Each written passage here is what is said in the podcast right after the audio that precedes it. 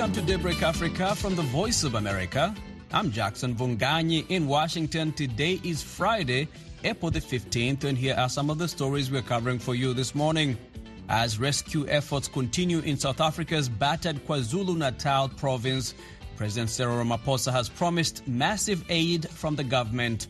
Right now, the rain starts, and I'm looking up and I'm worried because in the community I am, two informal settlements were washed away and people lost everything. People have no hope. So I understand the frustration and the anger that people have. And Rwanda kicks off the three month commemoration period of the 1994 genocide that was perpetrated against the Tutsi, commonly known as Kwibuka or Remembrance. Ever since the COVID 19 pandemic started, this has been the first Kwibuka for Rwandans to have uh, physical gatherings. It definitely means a lot for Rwandans to come together and grieve together. And the United Nations Refugee Agency and the government of Liberia will cease support to Ivorian refugees in Liberia at the end of June this year. We'll have those stories plus sports coming up right here on Daybreak Africa. Stay tuned.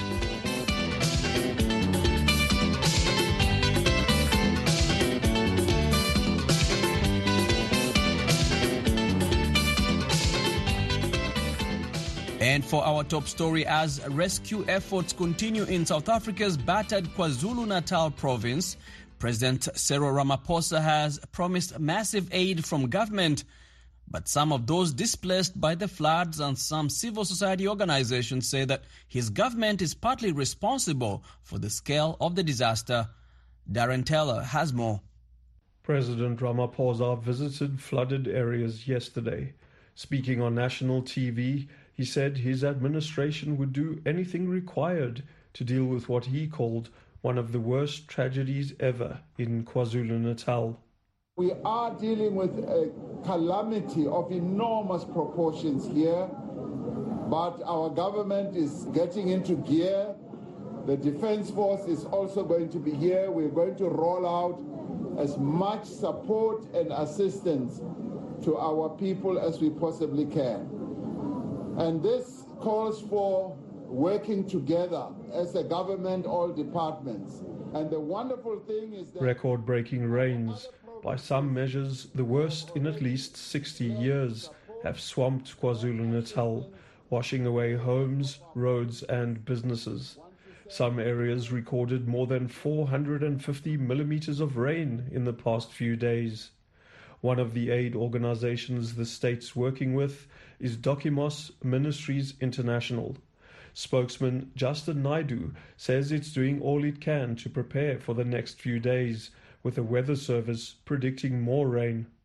We are trying to see how we could direct people to places of safety. Some of the schools and community halls have been opened up for those who have been displaced to now come in and find refuge. And we are working with our partners to ensure that these people have food, clothing for some of them that don't have any basic needs at the moment. We are trying to see how we could also rebuild some of the infrastructure that has been damaged.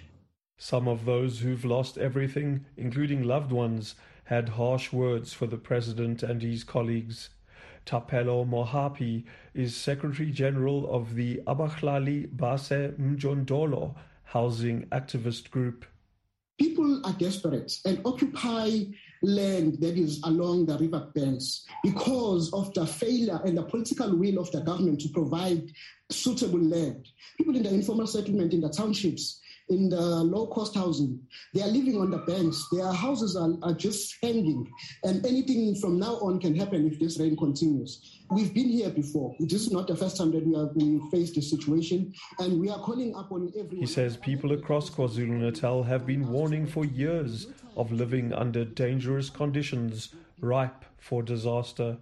Right now, the rain starts, and I'm looking up and I'm worried because in the community where I am, two informal settlements were washed away and people lost everything. People have no hope. So I understand the frustration and the anger that people have because they know very well that even if there is budget that is allocated to this disaster, it will not end up to the people on the ground.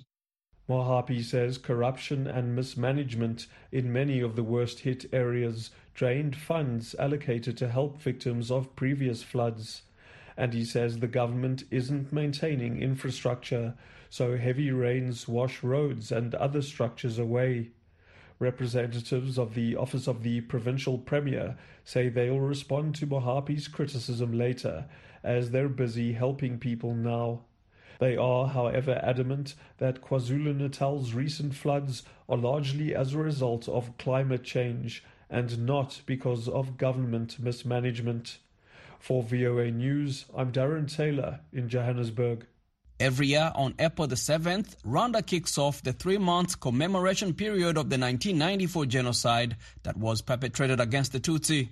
Commonly known as Kwibuka or Remembrance, the period has always been marked by public gatherings until the COVID 19 pandemic hit two years ago and pushed events online. From Kigali, reporter Diana Iriza has a look at this year's commemoration. This year, Kwibuka 28 will be marked with in person events as COVID 19 infections drop. Speaking to a cross section of Rwandans, several people share what Kwibuka means to them and its significance to them. Ever since the COVID 19 pandemic started, this has been the first Kwibuka for Rwandans to have uh, physical gatherings and commemorate the 1994 genocide that was perpetrated against the Tutsi. It definitely means a lot for Rwandans to come together and grieve together. Kwibuka for me means uh, remembering, remembering so that we don't forget the our past, we don't forget the lack of humanity that was displayed in our country, that we saw in our country uh, during the 1994 genocide against Tutsi. So this time around, as a Rwandan on the 28th uh, Kwibuka, for me, it um, we are continuing to fight the uh, um, genocide ideologies and uh, the spread of false information about the 1994 genocide against the Tutsi. So by doing that, we are making sure to tell our own history.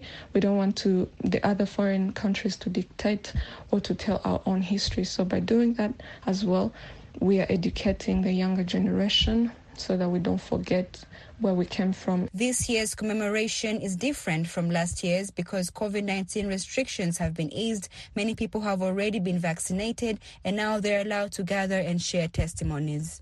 In the 100 days of 1994, 1 million Tutsi people were massacred. Hutu extremists targeted members of the minority Tutsi community and their political opponents, irrespective of their ethnic origin. Today, Rwanda's core goals are to rebuild the country and to continue establishing unity among all Rwandans. For Daybreak Africa, I'm Diana Iriza in Kigali. In a statement, U.S. Ambassador to the United Nations Linda Thomas Greenfield said that, quote, as the people of Rwanda have paused for Kwibuka 100 days of mourning to remember the 100 days of genocidal terror in 1994, we grieve for the innocent lives lost, adding that as a first-hand witness to the horrors, I'm determined to keep the memory of those who perished front and center in our work at the United Nations. The United Nations must never again fail to act in the face of mass atrocities, she said. The United Nations Refugee Agency and the government of Liberia will cease support to Ivorian refugees in Liberia as of June 30th of this year. That means the Liberian government, together with the UNHCR and its partners, will no longer be responsible for Ivorian refugees after the secession takes effect. From 10th January, the United Nations High Commissioner for Refugees has repatriated to Cote d'Ivoire over 8,000 individuals of the total planned figure of 10,000 in 2022. Rita Jogbedur witnessed the voluntary repatriation process of some Ivorian refugees in Liberia and has this report. On April 6, 244 Ivorian refugees, including men, women, and children from 46 households, were repatriated to Ivory Coast. The convoy carrying the refugees and some UNHCR staff set off on a ferry from the Cavalla River in northern Liberia. There were mixed emotions as some refugees who have spent close to 20 years in Liberia bid farewell to their host country. A good number of them have applied to be locally integrated into Liberia because for them going back home will remind them of atrocities they experienced during the war. But others have still not decided whether to return, locally integrate, or apply for an exemption. One such person is Teodigu. She came to Liberia in 2010 with two children, a son and a daughter. She says her son died in 2011 at a local government clinic in Liberia as a result of wounds he sustained from one of the rebel forces while fleeing Ivory Coast. Few years after the death of her son, Theodie says her 17 year old daughter Emanuela lost her sight to a severe skin disease called Stevens Johnson syndrome as a result of medication taken to curb seizures. TOD says they cannot return under such conditions. Who am I going to to help me for my daughter to see in the future? I'm locally integrated. Who going to help me for my daughter to receive her sight? I'm very confused. Corporal Mary, a 36 year old single mother of four, says she cannot go back home because she's having flashback of atrocities she witnessed during the war. And on the other hand, she cannot locally integrate because she does not have the means to sustain herself in Liberia. The way I saw the killing out there, I'm afraid to go back. But if you enter the was a they will take that hand from us and making me afraid. Unlike others, Junior DJ is happily returning home with his five children. DJ says he came to Liberia in 2003, and going back home is a dream come true for him. Nowhere like home. When we flew from the world and come in Liberia, we find it difficult to do contract. We sometimes go and request for a place to work, and sometimes they take it from us because the soil is not for us. Addressing the media shortly before their journey, the UNHCR's Assistant High Commissioner for Protection, Gillian Triggs, says her agency is working with the government of Liberia to ensure that those choosing to stay behind are given a residence permit. Madam Triggs also says the UN Refugee Agency has ensured that those returning home have all the support needed to begin startups. They've been given an, an, exceptional large return package, and that is very unusual. We don't normally have the funds to do it in this level of generosity, but, uh, but we're very pleased through our donors to be able to ensure that they have a significant sum of money uh, to buy some land, to uh, re establish their families, to establish small businesses, uh, to build a house. So we very much hope that with the support of the government as well, they will, they'll be able to rebuild their lives and again to contribute to their own communities. Ivorians fled two civil wars, the first between 2002 and 2007, then later from 2011 to 2012. Thousands also fled to neighboring countries in 2020, fearing violence linked to the October 2020 presidential and parliamentary elections. Rita Jabwe Duo for VOA News, Monrovia, Liberia. A Human Rights Watch study in several African countries shows that child marriage and early pregnancies are key barriers to girls' education. In Tanzania, women's rights advocates welcomed a government decision in November of last year to reverse an earlier policy that barred pregnant girls and adolescent mothers from attending public schools. However, many say that the damage had already been done since figures from the country's Ministry of Education showed that over 4,000 girls had dropped out of school due to pregnancy.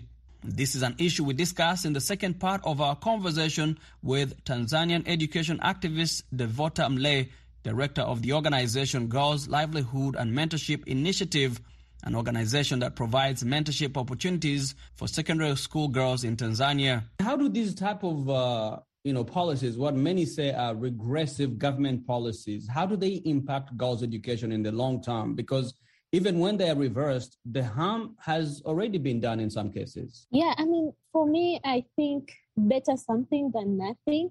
So um, we're just hoping for the best in the future. Um, it, we can't sit here and start thinking like, okay, what the damage has been done. Um, we, we can think of what can we do for those girls who have missed their education but also now we are having better policies that are supporting in the future that girls can can be able to stay in school they can be able to they have um, they'll be able to have more opportunity to get their education um, than it was before. Right.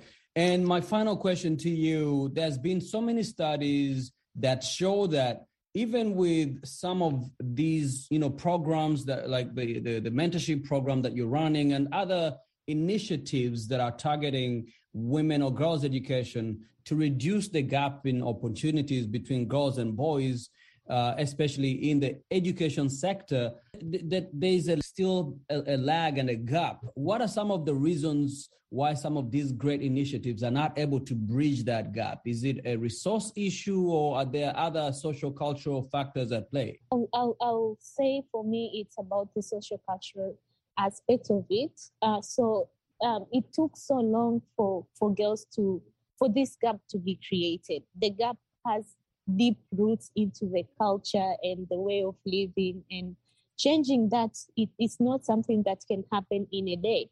So um, also that also reflect to the uh, question to the issue of resources because most of people who are investing in social change they expect to see the the changes in like in no time. Like i'm investing in this after three years i want to see a very big difference. But when you're trying to to change culture to change perception of a um, majority of the community that is not something that can happen in like a year or in two years. So i'll say that the culture is so deep and to change that it takes time and, and uh, so when you are trying to, to to measure that and to see the impact is not something that you can see immediately. So sometimes uh, people say it's not worth it to invest in in programs that are changing the culture because uh, you don't see the, the, the, the, impact right away. That was Tanzanian education activist Devota Mle. She's the director of the organization Girls Livelihood and Mentorship Initiative.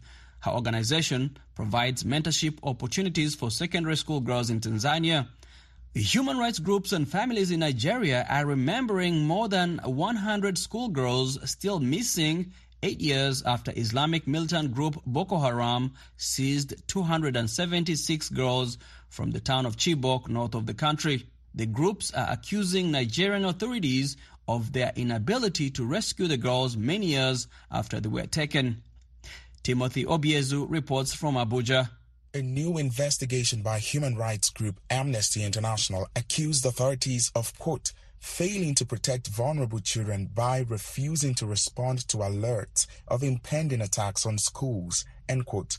The report also accused authorities of unwillingness to investigate attacks and punish offenders.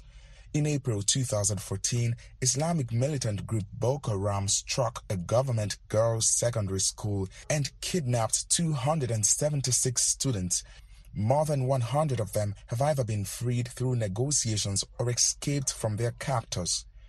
Amnesty International's report said at least 16 out of the remaining 109 girls in captivity have been killed. Sheun Bakari is the group's spokesperson. There has clearly been no improvement in the security situation in the country since Chibok, at least in the northern part of the country since Chibok. And the fact that many more children have been kidnapped has shown that the authorities have not learned anything from the abduction of Chibok schoolgirls eight years ago. Nigerian authorities are yet to respond to the allegations by the rights group, but authorities have repeatedly said they're taking action to secure the release of the girls. However, Allen Manasseh, the spokesperson of the Chibok community, disagreed. It's just unfortunate that uh, uh, we are here again and uh, it's eight years and we are asking the same question. Nothing is being done. It's all about feeling of anger. It's all about feeling of frustration, dashed hope, and all. On a day like this, April 14th, you will get a statement from a government saying uh, we are doing everything to rescue your girls. So it has become a normal and usual rhetoric that have no result. Amnesty International said attacks on schools have persisted and that about 1,436 school children have been kidnapped from schools across northern Nigeria since December 2020. The rights group said the upsurge has triggered prolonged school shutdowns, decline in school enrollment and attendance, as well as a rise in early marriages. On Thursday, the Bring Back Our Girls or BBOG movement, a group demanding the release of the girls since their abduction, held a lecture and prayer calling for their release.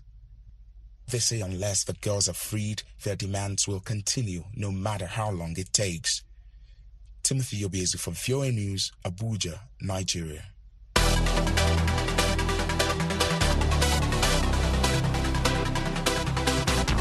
And now it's time for Daybreak Africa Sports. And with that, we go to Abuja, Nigeria with Samson Omale. Good morning to you, Samson.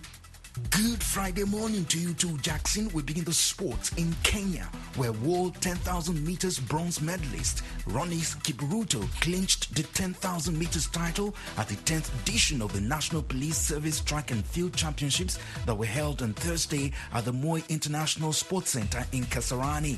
The 10 kilometer world record holder clocked 28 minutes 38.7 seconds to take the top honors and he was followed by Joseph Kiptum who crossed the line in 29 minutes 006 seconds with Edward Bett closing the podium three finishes in 29 minutes 0.12 seconds. Staying with Kenya, Kenya's 2014 Commonwealth Games and Africa 10,000 meters champion Joyce Chepkirui uh, was banned for four years, dating back to 2019 on Wednesday for an athlete biological passport discrepancy. The 33-year-old long-distance runner had been provisionally suspended since July 2019 after anomalies in blood samples collected by World Athletics between 2016 and 2017. The Court of Arbitration for Sports said an appeal by World Athletics had been upheld with Chepkirui banned from June 28, Eight. 2019. In boxing news, Ghanaian Olympic bronze medalist Samuel Takyi says he's ready to give a good account of himself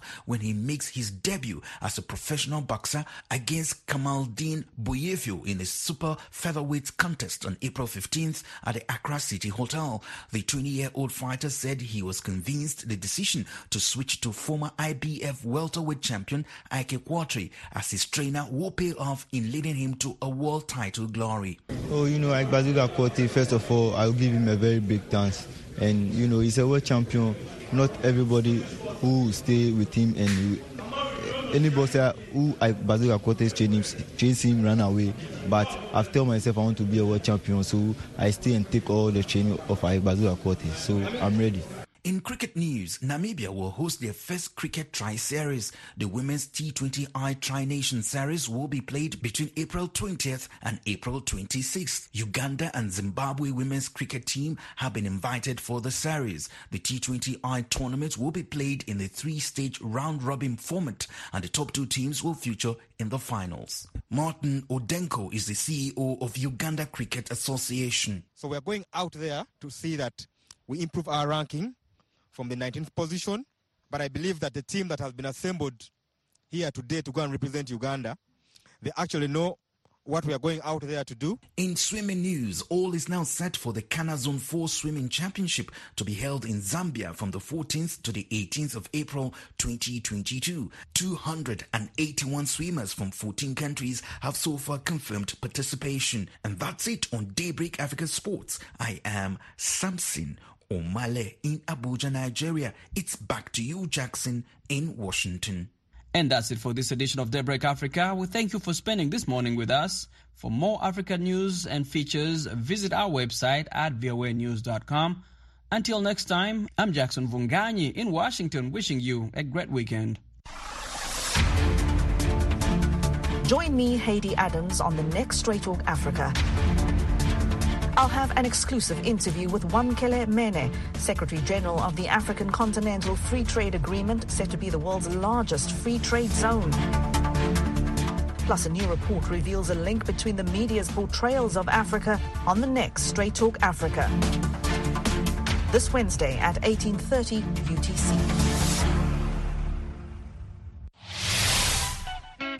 VOA brings you the best in African music on the African beat.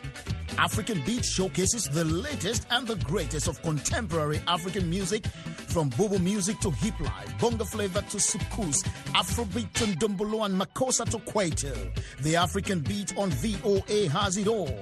And it's happening right here, Mondays through Fridays at 0905 and 2005 UTC right after the international news.